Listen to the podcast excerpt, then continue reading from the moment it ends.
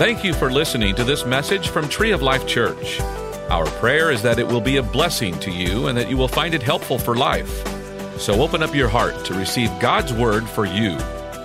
All right, welcome everybody. We're glad that you're here. Again, a lot of things you could be doing in the summertime. We're hoping that you're getting some family time in, making some memories, maybe taking some time off. I just want to encourage you, if you're in town, make sure you keep coming out. Don't take a break from your spiritual journey, amen, from your growing and in the things of God. If you're not here, then we're glad you can join us online. So I'd encourage you anytime to, if you're out of town or doing something else, make sure you catch up or stay connected and with your family here and then with what God's speaking into your heart and your life. Again, anytime that you're available to come, we sure would encourage that. It's great to be with each other in the presence of God. Amen? All right, get your Bibles out. 1 Corinthians 15. I want to jump in there in just a second. While you're turning there, we're going to be in part 3 of our series. We just want to remind you a couple things you already saw. That next Sunday is Mission Sunday. So spend some time this week praying and see what God would have you do next week or the week after.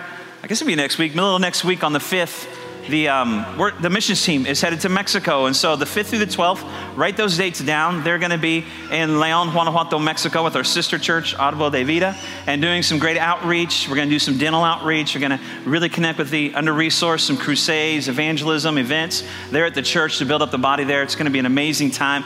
Be praying for your team. Thank you so much for your prayers in advance, for your giving. Next week is Mission Sunday. Come prepared to give into the missions, Mexico mission trip, and just your family get together this week, see what God would have you do, and just do what he asked you to do. And so you can always sow into the kingdom that way. I want to let you know that SBXP is Wednesday night. It's the final. It's been an amazing time this month, doing great events with the kids and in here on Wednesday nights and Sundays as well. So if you have not been, you have not had an opportunity to come or bring your kids or other kids, come Wednesday night for sure. Everybody's going to be in here for a big family blitz. We got a group coming in that does kind of a Nickelodeon thing, kind of real over-the-top family oriented ministry. You're going to enjoy it, high energy. You want to make sure that your kids, your family, your neighbors' kids, but get permission if they can't come. Just don't bring their kids. But you can bring whoever gives you permission. How about that? And so come and enjoy that. It's going to be a great time. And then we're just looking forward to what's going to happen on Wednesday night.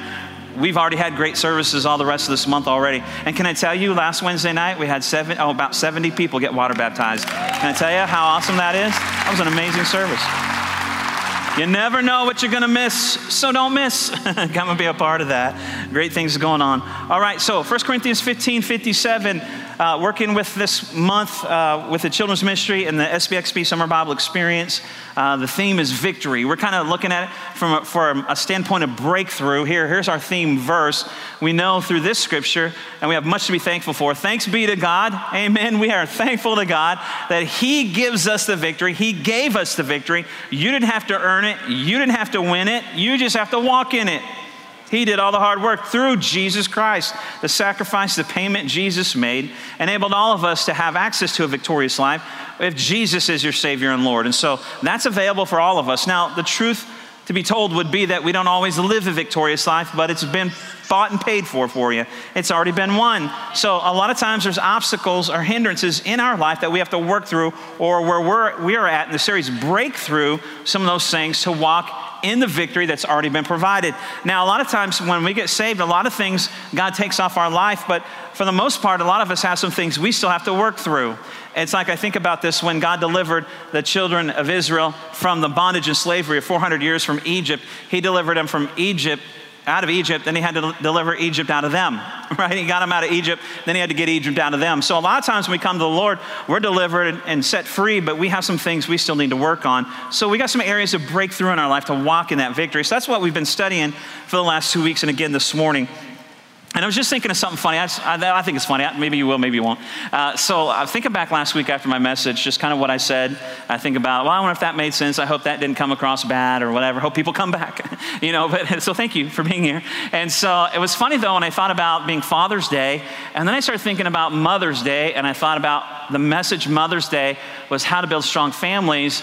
And I thought last week on my message, I talked about how demons are real. And I don't know how that fit Father's Day, Mother's Day, but I don't know, take it for what it is. But the truth of the word helped us find some areas of breakthrough in our life. And the reality is that there's opposition to our life. There's a real enemy out there. And so we have to understand that. We can't deny that because it's true, whether we choose to believe it or not. It's really true. The Bible talks about that. We spent some time last week. You can go back and listen or watch.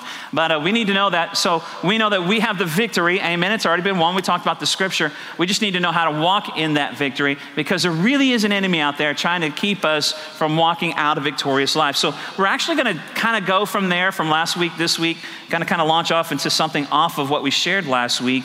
And again, I don't want to review. You can go back and listen. But let's take a look at John 8. Here's our scripture that we've used also. It says this, to the Jews who had believed in him. This is talking about believers. So this is written to believers. Now, listen to how the wording is. To the believers, Jesus said, if you hold to my teachings, you're really my disciples. Now, wait a minute. I thought I was your disciple because I'm a believer. Oh, no. Apparently, there's more to being a disciple than just having Jesus as your Savior. Amen? So listen, our salvation is not the end, but just the beginning. That's the starting point. From that point in time, we listen to, we hold on to, we walk out, we apply the teachings of Jesus. A disciple is not one who is just saved. A disciple who is one who is holding on to and living by the teachings of Jesus. Amen? And that's what we all want to be. We want to be disciples, but we still have opposition in our life. It goes on, you're really my disciples. Then when you're walking out my teachings, the truth, you'll know the truth, because you're holding on to it, the teachings, and the truth will set you free. They answered him, we're Abraham's descendants. We've never been slaves of anyone, which is interesting because if they remember their own history, they spent 400 years in slavery. And even now when this is written, they're really in bondage to the Romans. And so, but it's like you and I saying, being in bondage, being a slave, are you kidding me? I've been a Christian my whole life. I'm a Christian. I'm not in bondage. I'm not a slave. I belong to Jesus. I'm going to heaven. And that may be the truth, but you realize that you can open up the door to the enemy in your life. And you may be a Christian, but if you're not holding on to the teachings of Jesus and applying them to your life, you can find yourself in those moments of having obstacles and hindrances.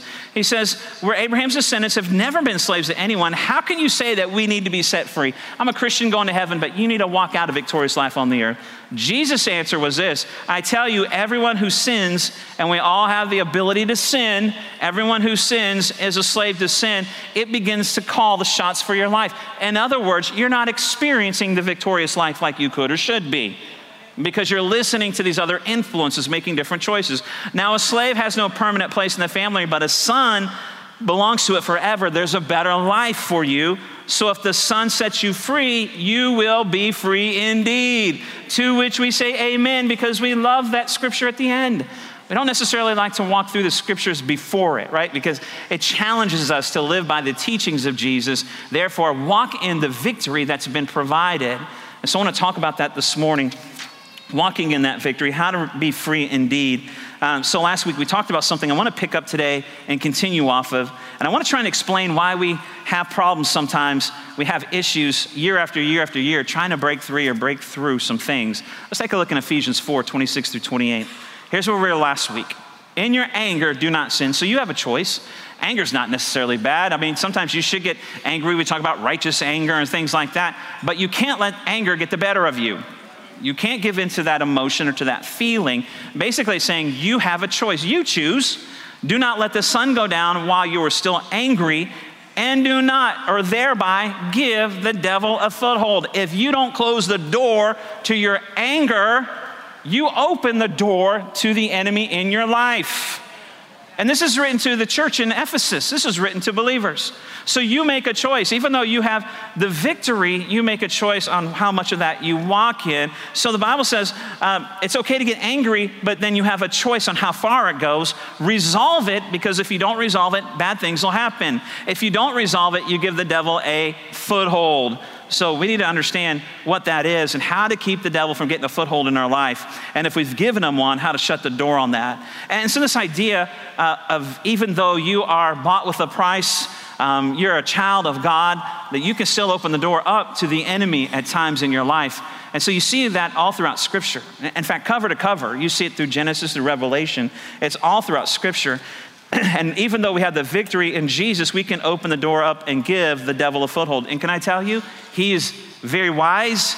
He'll outwork you and he'll outweight you until that time if we're not aware of what's going on. So Joel 2:9, take a look at this. Here's what it says. They rush, they being the enemy rushes upon the city. They run along the wall. They climb into the houses like thieves. And Jesus calls the devil a thief. Like thieves, they enter through the windows. And the enemy's looking for a way in. He's looking for a way into Christians' lives. He's looking for a way into churchgoers' lives. He's looking for a way into believers' lives. He's looking for a way in. He can't force his way in. He doesn't have that power. But you need to make sure that you got the doors and windows closed to him because he's looking for a way in. And so we do things that open the door to the enemy. 2 Corinthians 10 through 11 says this, and this is the Apostle Paul speaking, so he's talking to somebody. He says, anyone you forgive, I'll forgive also, or I'll also forgive. And what I have forgiven, if there was anything to forgive, I have forgiven in the sight of Christ for your sake. In order that, listen, in order that Satan might not outwit us. He's pretty wise. He's pretty crafty. He's been doing this a long time, for we are not unaware of his schemes. So Paul says, listen, make no mistake about it, that unforgiveness opens the door to the enemy in your life. And the sad thing is, it says we're not unaware. Sad thing is, a lot of us are unaware of his schemes. And we're going to talk about a few of those today. That's my job. My job is to talk about how to shut the door to the enemy. Let me give you a story. It was several years ago in the house we used to live in. We lived on a very busy street. And so one night, man, like morning, actually like 2 o'clock in the morning, I hear this real pounding, knocking on the door, and it wakes me up. I'm a light sleeper. It wakes me up, and I'm like, what is that? I look at the clock. It's 2 o'clock, and who could that be? It was very persistent. I was like, I was hoping they would go away, but it was very persistent. So I got out of bed and went to the door and opened it up, and it was a police officer. And then I got awake really fast. I'm like, oh, my gosh, what happened? And so he looked at me, and he said, sir, your garage door is open. And my first thought was, seriously? You stopped to tell my garage? It's 2 o'clock in the morning. Thank you. And he said, your garage door is open and someone could come in through your garage into your house. And then I thought for a moment, thank you so much. Because I don't know about you, we do it now, but we need to do it now. But we, you know that door inside, that you go out your house door into your garage, we don't lock that because our garage door is closed, right? And so the idea here is, listen, sometimes we need someone to tell us, hey, you better check your garage door, your window, your front door, your back door, because the enemy's looking for a way in. And he can't force his way in, but if you leave a door open, you better believe he's looking for an opportunity because he wants to mess with your life. It's his job. It's what he does.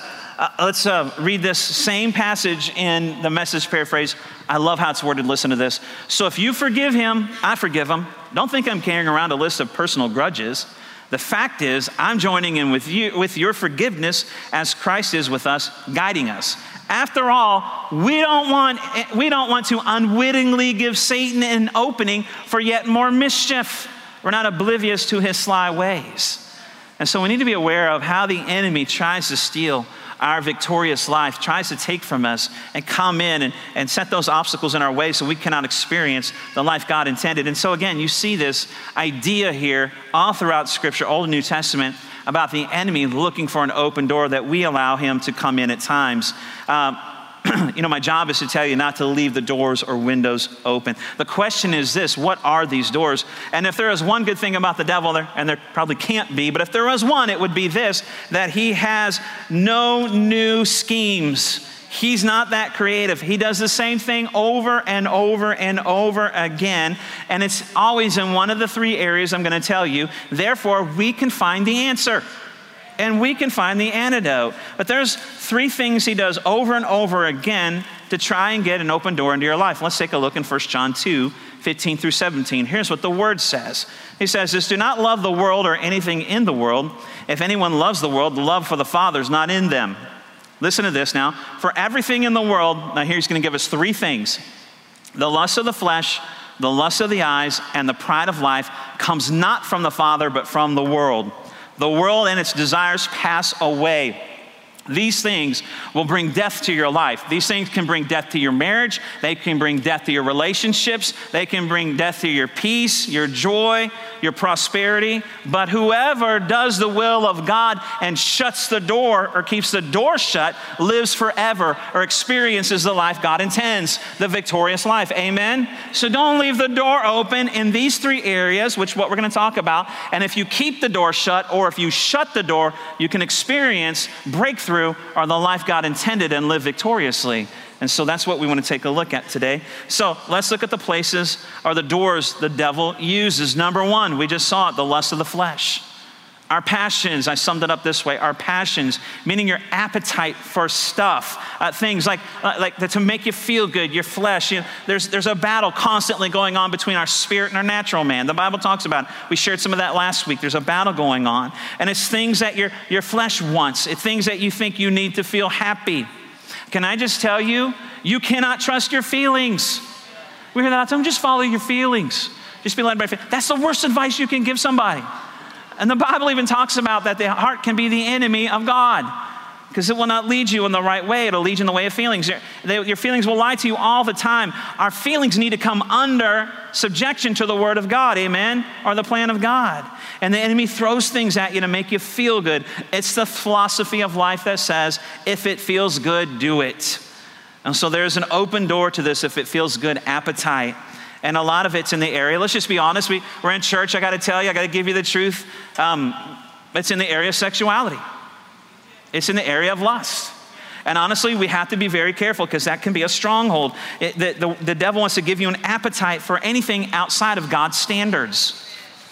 Number two, the lust of the eyes. I summed it up this way, our possessions. I want that.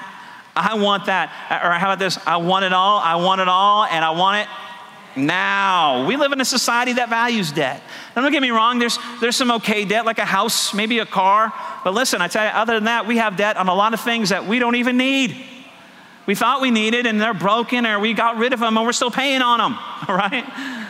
We get things that we want, we have to have, and the world feeds that, and we get ourselves in this place of debt, and we find ourselves by falling into the trap of the lust of the eyes or wanting more of our possessions.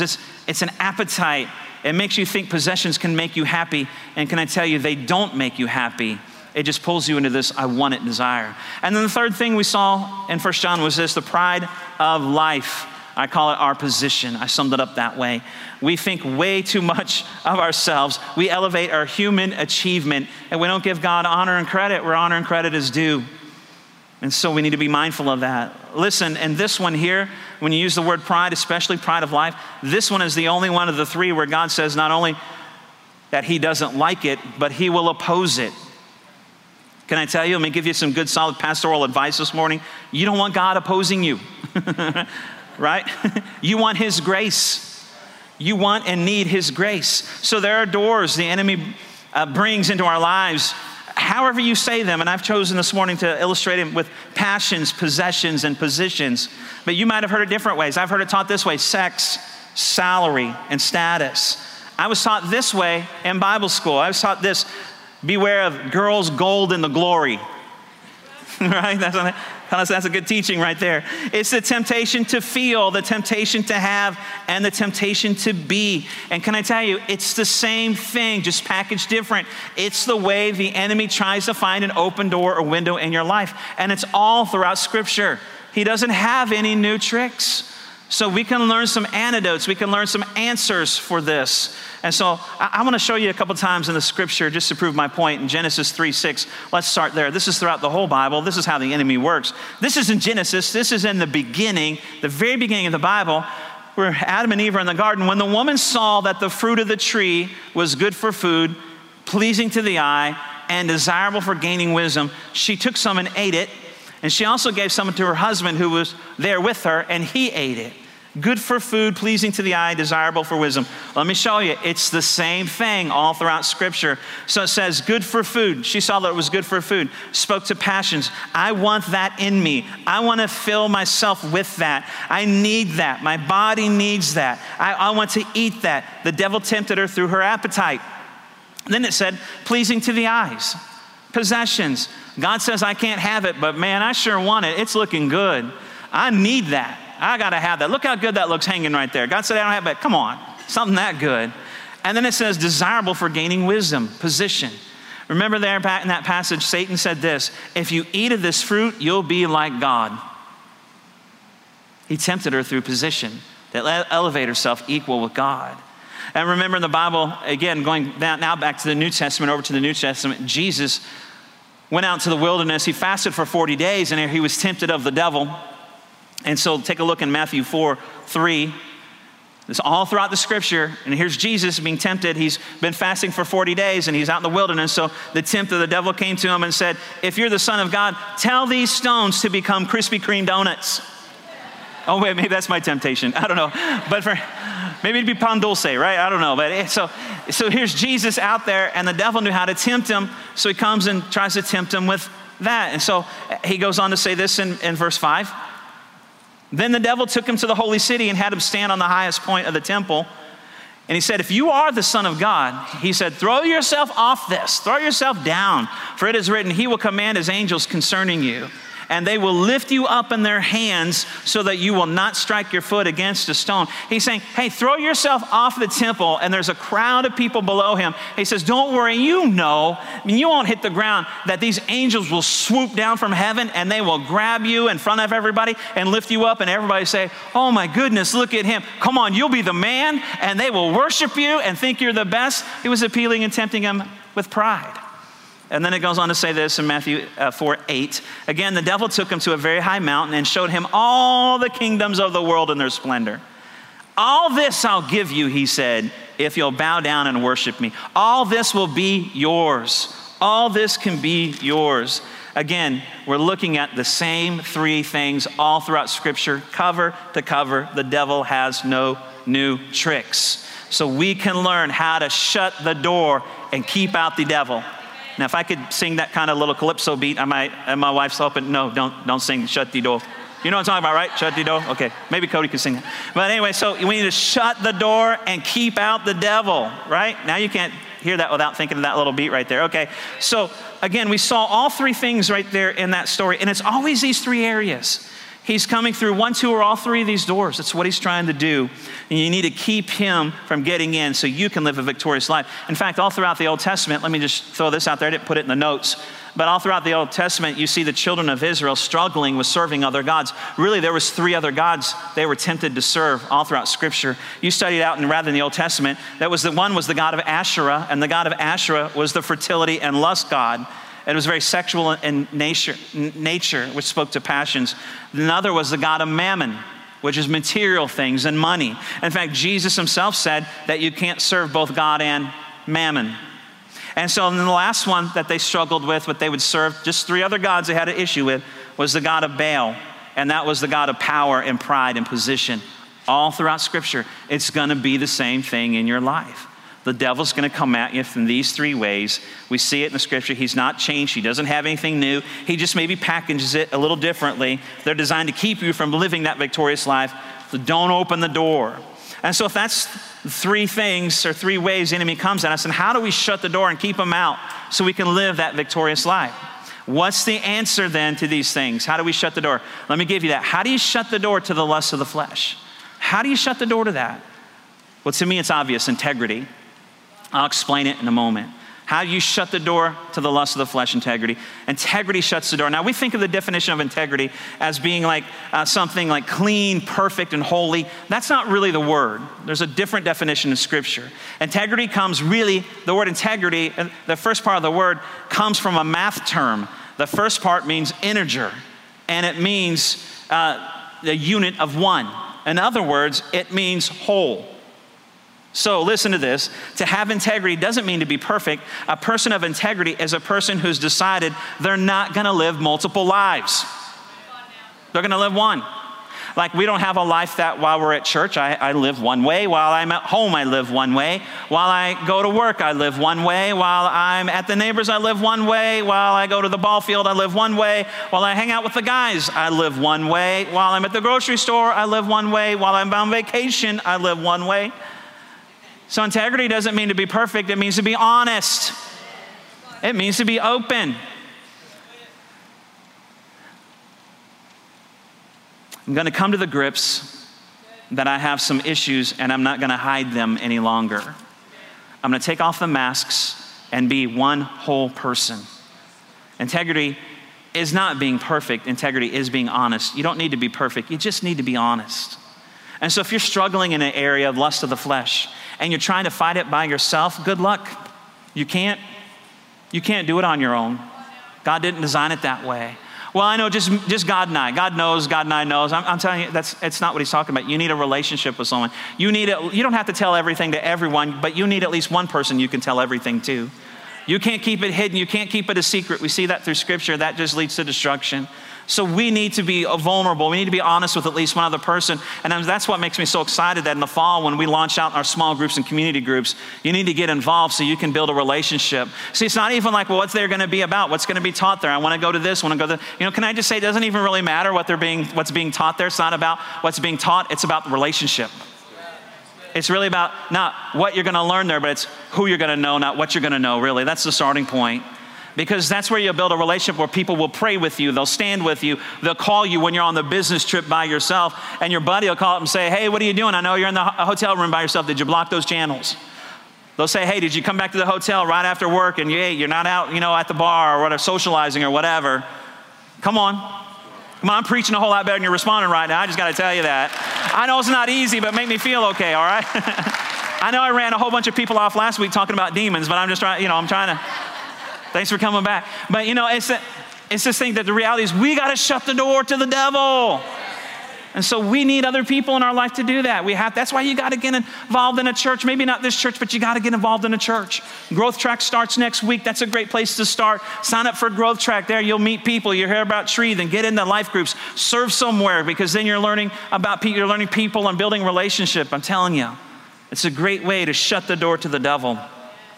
It's really not about what you do in those groups. It's about who you know. It's about relationships. Proverbs 5:7-10 says this, now then, my sons, listen to me. Do not turn aside. Now, this is Solomon speaking to his sons, people he cares about. This is relationship right here. Can I say it this way? This is Solomon's life group. Listen to me, life group. Do not turn aside from what I say. He's going to talk to him about getting into this lust of the flesh, adultery. He says this, keep to a path far from her temptation. Do not go near the door. Keep the door shut to her house, lest you lose your honor to others and your dignity to one who is cruel. Lest strangers feast on your wealth and your toil to enrich the house of another. Because if you leave that door open, you're not even going to enjoy what you've accumulated. Somebody else will. You need to keep the door shut. You need to shut the door. We need to be honest. We need to be people of integrity. Romans 6:12-14, Message paraphrase is this. That means you must not give sin a vote in the way you conduct your lives. Don't give it the time of day. Don't even run little errands that are connected with that old way of life. Throw yourself wholeheartedly and full time into the church life, into godly relationships, into life groups, into serving, into places where people are going to pray for you. They're going to encourage you. You're going to be accountable to. Remember, you've been raised from the dead into God's way of doing things. Sin cannot tell you how to live. After all, you're not living under that old tyranny any longer. You're living in the freedom of God. Keep the door shut. Keep it shut. Shut that door. Here's what you need to do right now then. Say yes to God and no to the devil. Say yes to God and no to the devil. The devil's lying to you right now. Don't listen to him. Shut the door. Okay, what shuts the door to the possessions, the lust of the eyes? Here it is, number 2. It's obviously this. Obviously then it's generosity. Generosity. Every time we give, we break the grip of materialism and greed off our lives. Every time. God is a giving God. We know that. For God so loved the world, he gave. Whenever you give, that's when you're most like God. And now it's like, okay, now if I hadn't ran you off already, I'm going here with the giving, okay? But I'm just going to give you the truth, okay? So how do you shut the door and live free? You learn to live a life of generosity. You learn to live a life of generosity. Listen, I understand this. It's not just your generosity alone, but it's prioritizing your generosity because God wants to know where he places in your life. He wants to know what places he have in your life, and understand the scripture says where your treasure is, your heart will follow. You can't fool God. All God needs to do is look at your giving. That's how he set it up. But he's more, can I say this? He's not even so much as interested in the amount as he is in his position. Now, he gives us a guideline for the amount. We'll talk about it in a second. But he wants to know that he's first. And can I tell you, he doesn't want to just be on your list. He wants to be at the top of your list. You can't just have God on your list because God doesn't play second fiddle to nobody. So if he's not at the top of your list as far as he's concerned, he's not on it. Why does he have to play second, third, fourth, fifth to somebody else, something else? He's God. And so understand, you want to break or shut that door rather and have a breakthrough in that area of your life. Generosity is the key to shutting that door. He wants to know that he's first. Genesis 4:2-7, let's take a look.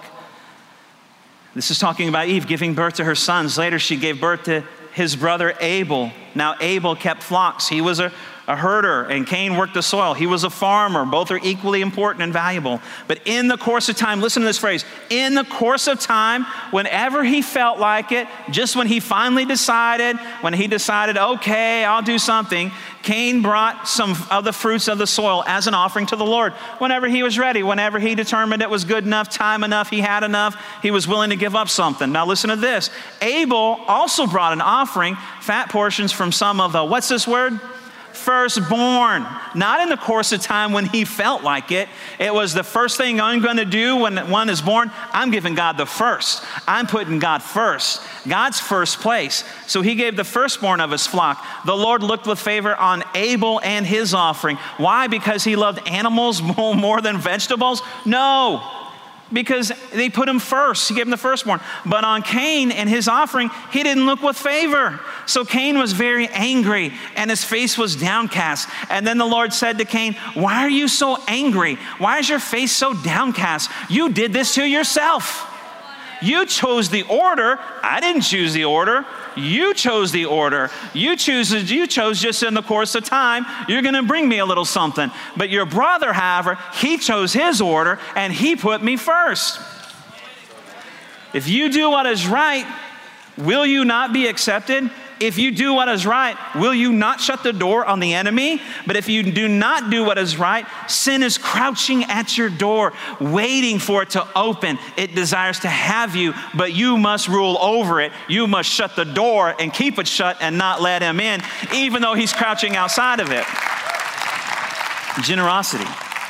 And that's not my word, that's God's word. And don't take my word for it. I always take these scriptures home and study them out.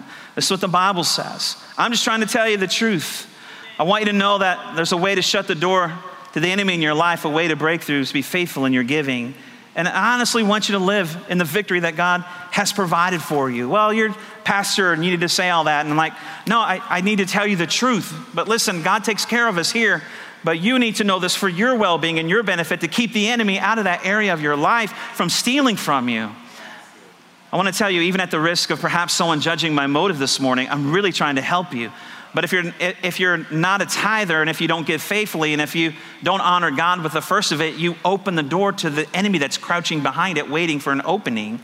It's a principle where God wants to know his place in your life. And the fact the Bible says it's a test. The tithe is a test. Tithe means 10th part or 10%. And so the number 10 in scripture always is used to mean a testing. So God says a 10th part, and 10 is the number of testing. In biblical numerology, it always refers to testing. So it's a test for you. And so let's take a look. A pastor put something together here. I want to share it with you to prove the point. It's the testing of 10. How many, and let me give you these, you shout out the answer together. How many plagues were there when God tested Pharaoh? 10. How many commandments are there? 10. How many times did God test Israel in the wilderness?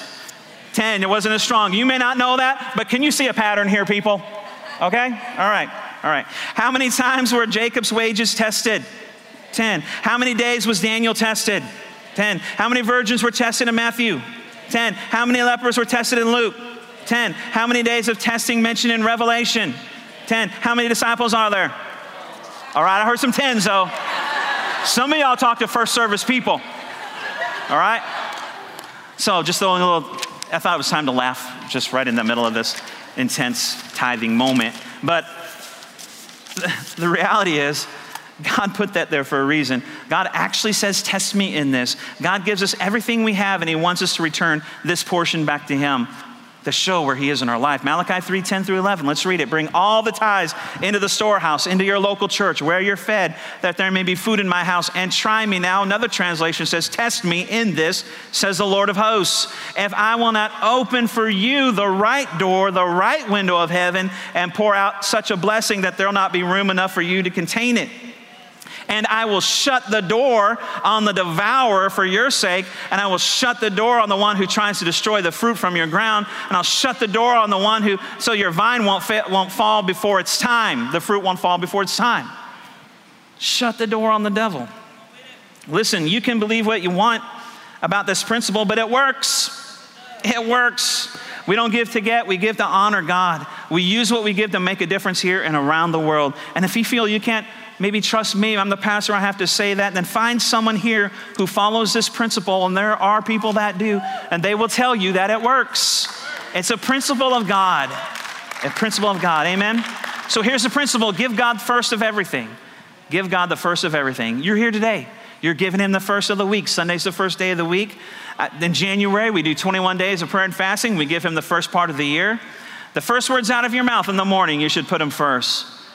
Honor God. It shuts the door. Here's the last one.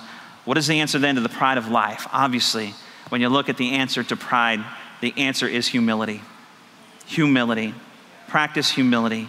It is so important for us not to think more of ourselves than we should, that we need to acknowledge that we are nothing, can do nothing without God. We don't get to attain things because of our own strength and ability, but it's God, and we need to acknowledge him. Listen to this quote. Humility is not thinking less of yourself, it's thinking of yourself less. Humility is not thinking less of yourself, it's thinking of yourself less. Honoring God, honoring God. I can't live another day without you. I can't do another thing without you, God. There are a lot of ways you can express humility to God. I mentioned prayer and fasting. Prayer and fasting is a great way to humble yourself before the Lord. Giving and serving, great ways to humble yourself before the Lord and acknowledge him. Praise and worship, humble yourself before the Lord. And let me say this, I might as well say something here, because if I didn't get you run off by the demons and by tithing, I'm gonna talk about worship for a second, because when I talk about humility or see humility in scripture, I believe that one of the most powerful expressions is worship. And I know that we come and we sing songs and stuff, but not everybody worships, and I think you need to consider that.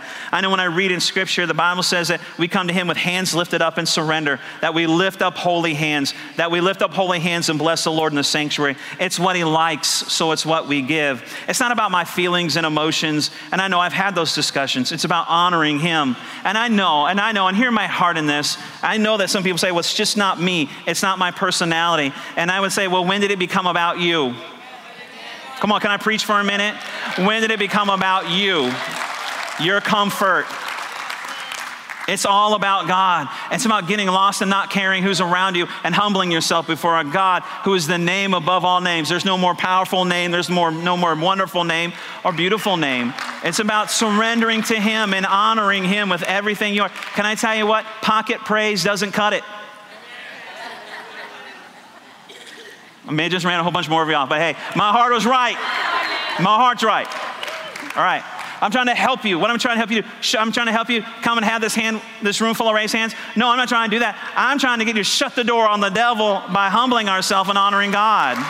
Let's get him out of our lives. Shut the door on him. Keep him out. Hey, if God didn't care, why would he write all that stuff then? Be careful. We need to honor him, humble ourselves. Revelation 3:7 says this, what he opens, no one can shut, and what he shuts, no one can open. I know your deeds, he says. I have placed before you an open door that no one can shut, in which we'd say, man, I want that door. How do I go through that door?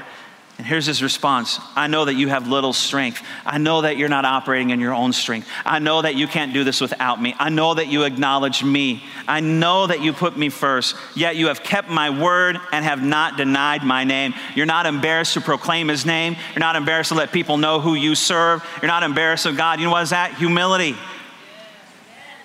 Shut the door on the devil.